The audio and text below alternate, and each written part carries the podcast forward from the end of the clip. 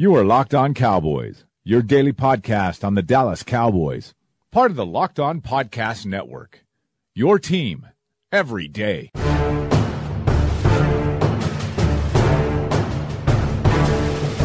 Welcome back to the Locked On Cowboys podcast. Thanks for tuning in. I'm your host, Marcus Mosher of Bleacher Report. You can find me on Twitter at Marcus underscore Mosher. And as always, I'm joined by the one and only Landon McCool. You can follow him on Twitter at McCoolBTB. You can also listen to him on his show, the How About Them podcast, as well as the Blogging the Boys podcast. Landon, how you doing tonight, sir? Good. You know, I mean, we're we're still uh, officially waiting on some word on some big news, but uh, we're gonna hopefully be hearing some pretty good news soon. Yeah, we'll get to that in one second. But this Tuesday edition of Locked On Cowboys podcast is brought to you by MyBookie.ag. You play, you win, you get paid. Just use the promo code Locked On at MyBookie.ag. So about that news that we are waiting on, um, we are recording this late on Monday night East Coast time, and we are still waiting for the official uh, ruling on the Ezekiel Elliott uh, injunction. Um, we both heard from different sources that uh, Elliott is going to win that injunction. It seems pretty likely that's going to happen. So let's just spend the next couple of minutes kind of talking about where the Cowboys are at with the situation and what that likely means for the Cowboys for the rest of the season. So, where are the Cowboys at the mindset with Zeke? I mean, we're going to assume that he's going to play for the rest of the season, correct? Yeah, I mean, we're doing a double assume, and maybe we're making double double an ass out of it ourselves. But um, yeah, I think at this point, if the if we are correct in assuming that he did win the PI, and that we're waiting for them to just kind of fill out the paperwork and, and, and make the announcement, which it will come. It may come. It may break. We may get breaking news on the podcast while while, while we're. Yeah, that'd be fun. That'd be fun. That would, yeah. Uh, but yes, I, I, think if if he does get this PI, then um, I, I think I think it's hard to see a scenario where he doesn't play at least the rest of the season. Um, and then you know it's a whole different story once we get into the court case of this. That's where uh, it's a little bit less, a little bit more iffy on what's going to go on. I mean, I think he has a, a, as good a case, a better case than anyone before him. Um, but I, I, I feel a lot more confident about him getting this PI. Um, and I and I have felt even before tonight a lot more confident about him getting this PI than I than I was necessarily uh, with the court case overall. Not to say that I don't think he can win. I just I, it's this feels like a slam dunk. Like it, this felt like a slam dunk before, and and and the the court case isn't as much of a slam dunk.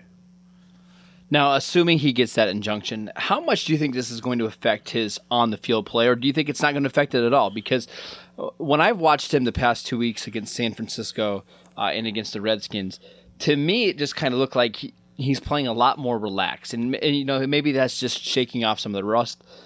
But I don't think so. I, I think winning the temporary restraining order a couple weeks ago, um, and kind of having that weight lifted off his shoulders, uh, it's been a big thing for him because he's even talked about this year about how much that's been weighing on him and how draining this whole process is. Do you think uh, him winning this injunction is going to kind of help his on the field play?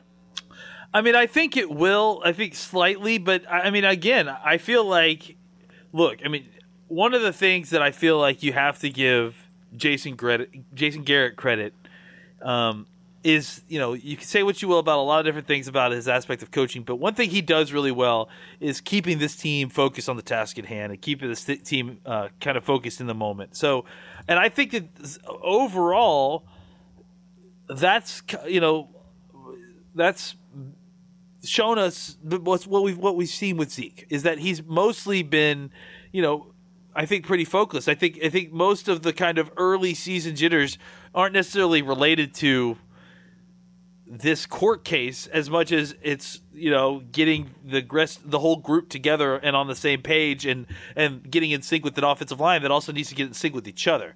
Um, so I, I think that um, I think that it will have some effect, but I think that um, it, it, won't have like a, a, monumental effect because I don't think that it had a monumental effect in the first place, and I think that has a lot to do with you know. And Zeke has talked about it. His his coach and his teammates keeping him focused on when he's there, he's there, and he's working on football, and that's what he's his his focus. And when he's off doing court stuff, that's when he has to be doing court stuff. But I I, I think that it will make I think there'll be a, a sense of, of relief that will uh, happen with, with Zeke, but I don't know that it's necessarily going to have a monumental effect on Zeke's play because I don't know that it had a monumental effect on Zeke's play in the first place.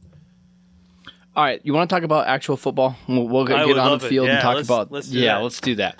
Yeah. All right, so the Cowboys on Sunday beat their division rivals Washington uh, Redskins 33 to 19 in Washington in the rain.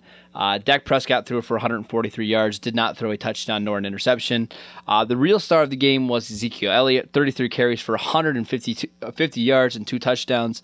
Um, let's go ahead and talk about Elliott in this game since we're already talking about him. Um, I thought this is one of his most impressive games in the sense that he was able to uh, have such a big workload and he got drilled a couple times in this game. I mean, he absolutely got killed on one run where he kind of got flipped around and a defender kind of hit him right low in the back.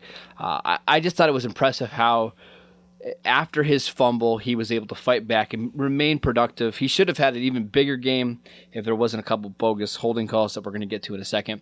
Uh, but again, I thought Elliott was fantastic. He really looks like the same player that we saw for most of last season. Any quick thoughts just on Elliott's game against the Redskins this week? Yeah, I mean, I think he, I think he nailed it. He looks great. I mean, I, I, we're still waiting to see coach's tape, obviously, but uh, I mean, it just came out not too long ago, and um, you know, you I- didn't even tell me. No, well, you didn't even tell me I, it came I, out. I, dude, there's the, uh, look at your Twitter. Tw- I see how it yeah, tw- look at your Twitter uh, timeline right now. There's so much going on right now. It's hard to keep track with everything.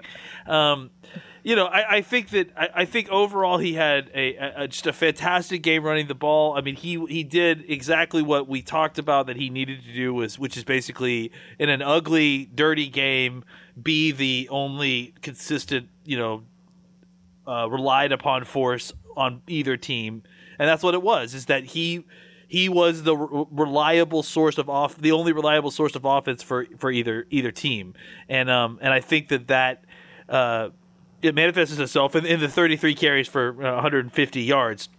You know, I think that I think that when you look at if you look at you know we'll talk about the the the the, the penalties a little bit, but if you look at what happened in this game, um, Walt Anderson happened. That's what happened. Walt Anderson happened. yeah, well, I mean, I think Walt Anderson and, and and then you know the weather change made a huge difference too. I think that I think when you look at uh, the, the, Walt Anderson kept Redskins in the game, um, but but the but the weather affected the Cowboys' ability to. You know, and, and both teams, but specifically, this is why you see, you know, Zeke had a complete game, and and and Dak had a uh, a uh, you know a He was fine. he, well, I mean, was he was fine. he was good. I, I think he was good. It's just that he ha- didn't have like you know a great passing day because th- there's just not much to pass in that kind of weather. It's it's really really difficult. You know, it's and, and, and the ball weight changes in game and and and you know it's and throwing da- you know being able to see uh, the ball down the field is is, uh, is is difficult at times because you know the the, the rain's coming down. I, I think he did the best he could and understood that throwing um, the ball was going to be difficult, and so you know they they they they were able to you know rely on Ezekiel Elliott, only pass when they needed to, and and and, and basically were only throwing safe passes, which in the second half, which is which is smart. You know they, they basically they weren't throwing down the field too much because they you know they just they just weren't going to have very much success there, and and it was dangerous because they you know he didn't have he obviously at, later on in the game didn't have great control of the ball because it was it probably slippery and heavy and, and wet. um, so it, it made it d- difficult to control completely. So they, they relied heavily on Zeke because they could, and uh, you know, and, and and that proved to be the difference in the game. Uh, you know, for the offenses, and and then obviously everything else was kind of. You know, of special teams and, and penalties and, and just a whole bunch of craziness that ultimately made that game uh, a kind of a circus. Yeah, let's pause for a second to talk about MyBookie. My bookie has been in the business for years, and their rep is rock solid. They do 100% cash bonuses, so off the bat, you're making money for doing absolutely nothing. And they have the fastest payout, seriously, just two business days. I would only recommend a service to my listeners that has been great to me. I took Pittsburgh minus three this weekend and reaped all the benefits. But that's why I'm urging you guys to make your way to MyBookie. You win, they pay. They have in-game live betting, the most rewarding player perks in the business, and an all-new mobile site that makes wagering on the go a breeze. If you join now, MyBookie will match your deposit with an up to 100% bonus. Just use promo code Locked On to activate that offer. Visit mybookie.ag today. You play, you win, you get paid. So one thing I want to talk about really quickly, and you kind of mentioned it before, uh, the Cowboys special teams. Uh, we kind of headed in this game not knowing what to think about Mike Nugent. Uh, I thought he was pretty good. He made, I believe, was it four or five field goals he made in this game. Uh, his one miss was from uh, yeah, he's four or five. His one miss was from 49 yards out. He was great on the extra point, uh, on all of his extra points. Um, the, the one thing I am concerned about uh, for the Cowboys special teams unit is Ryan Switzer. Um, he had two different punts that he failed to field. Uh, I know people are getting on him for kneeling on the kickoff return. I don't care as much about that one because of the hands team being on the field. But I am a little concerned that Switzer is is just not ready to be the team's full time punt returner because he cost the Cowboys probably at least 25 yards in field position altogether in that game. And we already saw earlier in this year, Switzer muffing a punt changed the momentum in the Rams game. So uh, I don't I don't think there's another option. I mean, I doubt that they go to Cole Beasley, especially with uh, Beasley Beasley's con- concussion. But I do think right now the the return game and the kick game is kind of a weakness for the Cowboys. Do you happen to have any thoughts on Ryan Switzer and his day on Sunday? Yeah, I mean, I feel like I feel like uh, you know he hasn't done enough. He hasn't banked enough positive plays to survive how bad that game was last night. I, am not. I'm not necessarily uh, worried about him overall. Uh, I, I, have definitely, I gotta say, I, I, have definitely tempered my expectations a little bit more uh, for him as a punt returner for sure. But I'm not exactly worried about it overall um, as uh, as far as returns go because I do I do cut him some some slack for last night because uh, of you know all the all the terrible terrible weather and I think again with punts especially that makes it more difficult to kind of judge. And, and and later on, the wind started catching up, and I think that that's ultimately that one that went over his head. Uh, I think what happened is that it, it got up there, and as it was coming down, he it it completely uh, just like you know t- the wind took it an extra 10 yards and he lost track of it and i think what i think with, when you're a returner probably especially a rookie you just basically when you see something like that, you're if you're having good good instincts, it's to get away from the ball. You know, it's mm-hmm. just it's just because you know you don't you don't you don't want it to hit you, and then suddenly they have the ball and you know they score a touchdown. Uh, you know, I think that's uh, I think both that and the um, you know taking the knee. Uh, were I don't care about as much. Well, I mean, I, I, because I, the hands team's on the field. There's no blocking set up. I think. I think. It, I think it's just a rough situation. Yeah, exactly. And I think both of them are actually smart plays that one of them just looked well. They both to, to the you know kind of unthinking man. Well, there was like, three of them. There was two punts and there was a kick, the kickoff. There, so there's two different punts that he had that went over his head, or he had one that he let bounce in front of him, and then one that went over his head. Yeah, I I, I think I think that um, I I don't the the kick the kickoff was it two punts and a kick because the punts it's uh, mm-hmm. uh, uh, like whatever punts honestly like especially at the end of the game uh, I'm not going to hold that against him so much just because again of the things I just mentioned. The the, the weather was insane the wet and the wind was terrible. And yes obviously he's going to need to do that but you know like it's it's not like it's not the kind of thing that I'm like okay I'm he's he's he's I'm ready to cut or demote him from the job not, or no. whatever because it's it's a difficult thing. It's he's going to go through some growing pains. Um, but you know, with kickoffs, it's a little bit different because of the angle. Um, you know, I, I I think that look, eh, like I said, the problem here is that he hasn't really done enough positive to you know insulate him from the the negative plays that happened the other night, and so people are naturally you know concerned about it, um, and then it becomes a thing, and then it kind of starts snowballing a little bit, and so I I, I, I think we should continue to give him a little bit of patience. Um, where I am excited to see him more is, and even though it is at the expense of, of Cole Beasley to a certain degree, is as a slot receiver. Yes. So um, yes, uh, I, I, am excited to see him a little bit there. I will admit to have. Uh, this is even previous to this game, tempering my expectations a little bit more about um, uh, about you know him as a punt returner so far. Um, but I'm not ready to kick him out of the job quite yet because I, I do ex- accept that there was circumstance to, to Sunday's performance. All right, let's move on to the Cowboys' offensive line. You touched on it a little bit, but I, man, I have a lot of thoughts about this offensive line. Um, I, I don't think they played bad. In fact, I think they played the opposite of bad. I think I thought they were really, really good yesterday, especially considering the conditions. And I think people forget Washington's got some pretty good edge rushers. Ryan Kerrigan and Preston Smith are some pretty doggone good players.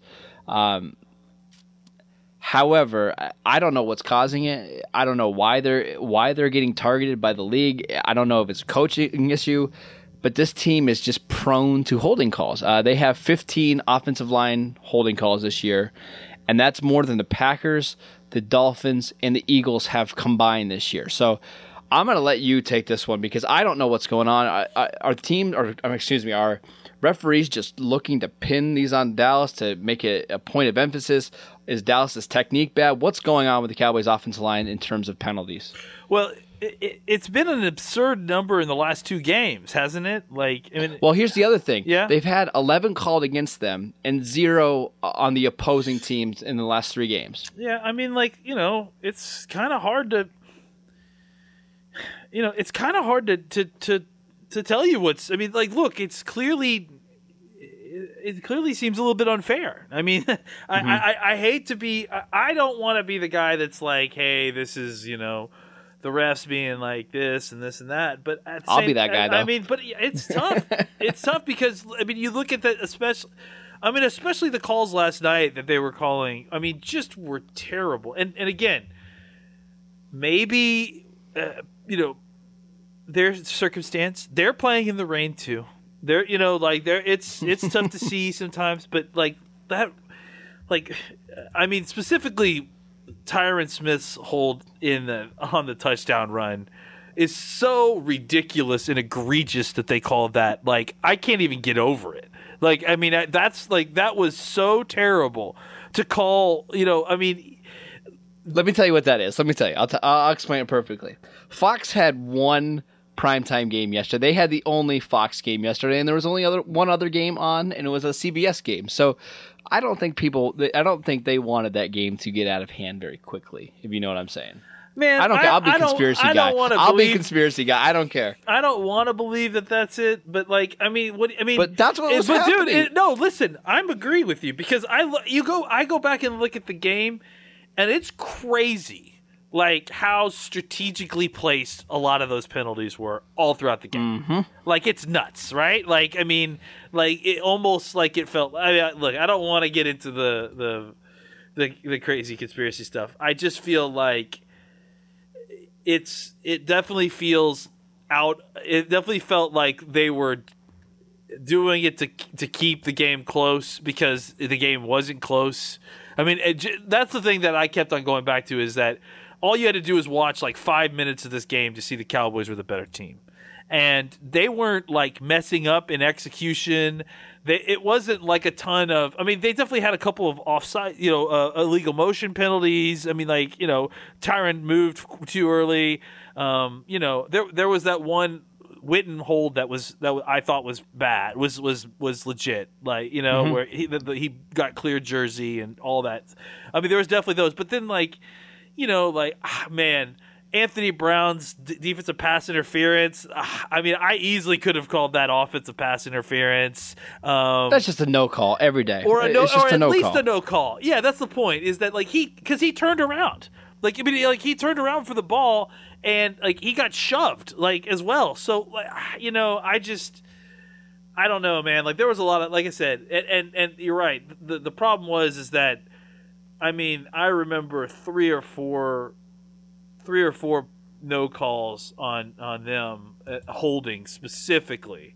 You know where where it was just terrible. A block in the back, like at least one or two block in the backs of Maliek Collins, like and I just I mean we obviously need to see the game tape, but it, yeah, I gotta say, it, it's it's it's it's disheartening, but it, yeah, it's it, it what I what my take is is that it is what it is.